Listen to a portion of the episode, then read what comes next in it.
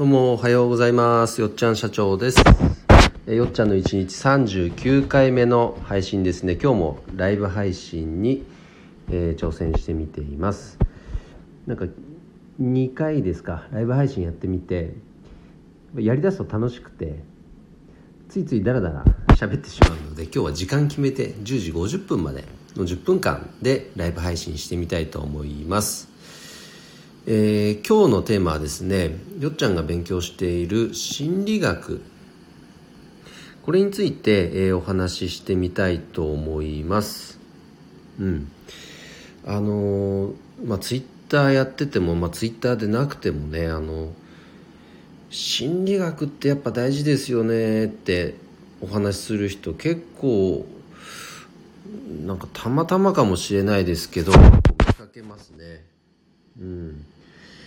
やっぱりその必要性を感じてる人って結構いるんじゃないでしょうかね。あナッショーさん？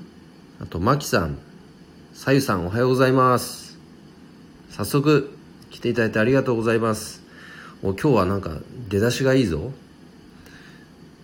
うん。今まで過去2回のねライブ配信はスタートしてもう最初の数分は一人でただただ喋ってるっていう感じだったんで。すごく嬉しいです。ありがとうございます。あの僕が勉強している心理学っていうのはあの選択理論心理学という心理学です、うん、で心理学にも多分いろいろあるかと思うんですが僕はそれを、まあ、4年ほど勉強しているのでそれについてのお話しかできませんがその中で、まあ、皆さんにこう情報共有できたらいいなと思っいますのでお話ししますね。あ富永さん。富永理恵さん。こんにちは。来ていただいてありがとうございます。でその選択理論心理学の、まあ、うんと基本的な考え方。それまでこうスタンダードとされてきた心理学のが、えっと、何でしたっけ？刺激反応理論という考え方があるんですけど人間っていうのはその外部の刺激に対して反応をしていると。それによって行動をとっているっていう考え方がベースにあったそうなんですね。だから例えば雨が降ったから傘を差すとか。電話が鳴ったから出るとか。あくまでその刺激に反応しているっていう考え方。うん。だから例えば子育てにおいても子供にね何とかしなさいとかっていうこう刺激を与えちゃう。で一回言ってダメならさらに強い刺激を与えてなんでこう言っても分かんないの？もうこれが現場で起きてしまうわけですね。皆さんもひょっとしたら経験あるんじゃないでしょうか、まあ、スポーツの世界とか、まあ、ビジネスの世界においてもこれは全く同じことが言えます。まあただそれを続けていくその先にあるもの得られるものっていうのは実は人間関係が崩壊される人間関係の破壊だと言われています。マキさんそうですよね。わかりますよね。僕もね勉強しててもついついやっちゃうんですよ。まだまだ。この習慣ってそんな簡単には抜けない、まあ、でもそうじゃなくてこの選択理論心理学っていうのはもうもう180度考え方が全然違くてですね。この人間の脳の外側にあるものは全て情報に過ぎないと考えるんです。あパースケさんこんにちは。ありがとうございます。脳の外側にあるものは情報なんですよ。はじめましてです。パスケさんありがとうございます。なので人はその情報をもとに自ら行動を選択していると考えるのがこの選択理論心理学です。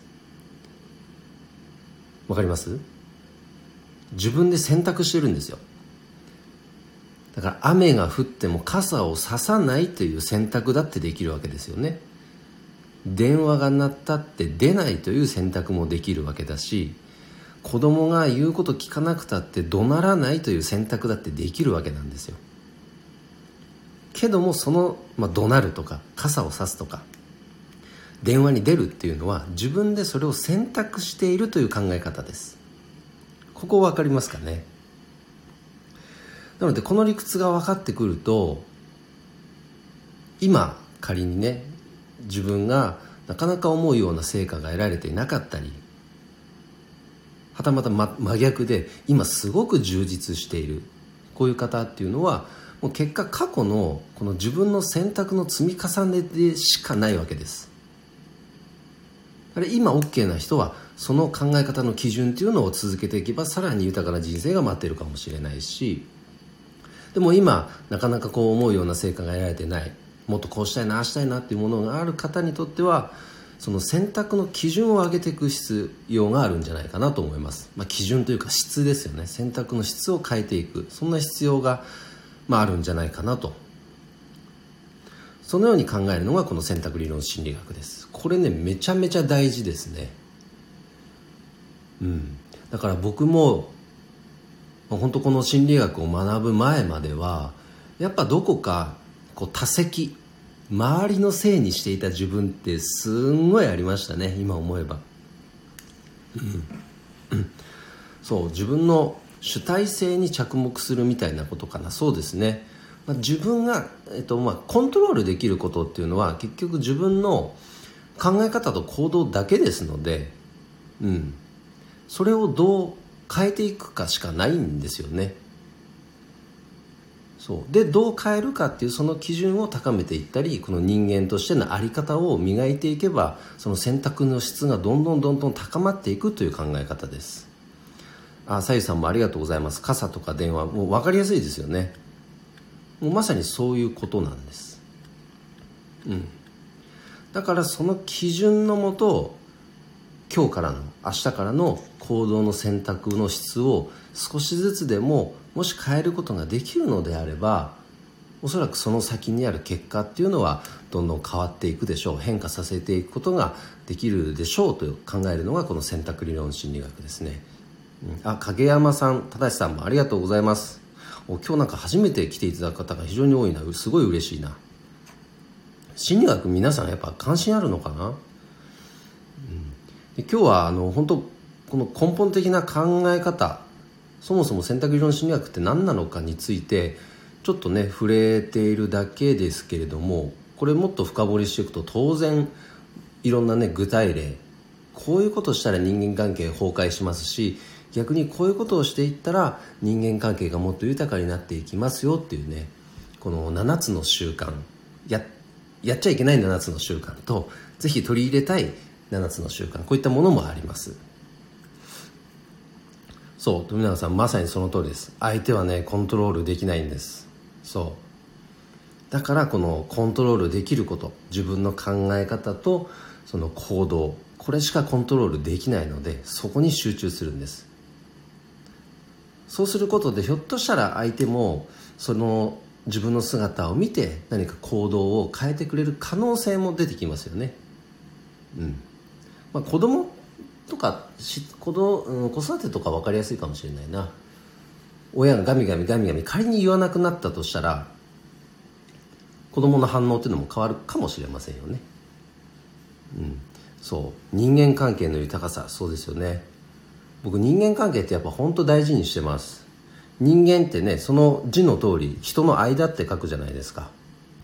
だから人間って、まあ、僕の考え方ですけどもう人と人のん人と人の間でしか生きていけない生き物だと思ってるんでつまりそれって人間関係。それが豊かじゃないとやっぱなかなか幸せを感じることができない生き物なんじゃないかなって僕は考えてるんです。だからそれを豊かにするためのこの心理学っていうのは僕にとってはすごく大事だなと考えてますね、うん、だからこれをやっぱり僕だったらお花の業界で勤めてるんでその花の業界にももっと普及していきたい。そのように考えてあの資格試験も取りました。プロスピーカーっていう資格があるんですけどそれも取りました、まあ、今後の配信ではねその辺についてもどんどん触れていきたいと思いますのでぜひ楽しみにしていてください。いや今日はなんかいろんな人が来ていただいてすごく嬉しかったです。ありがとうございます。なのでまた明日以降もねこの心理学についても触れていきたいと思いますのでぜひ皆さんお越しください。そう人との間しかブラッシュアップできない。富永さんコメントいっぱいいただいて本当嬉しいです。本当にありがとうございます。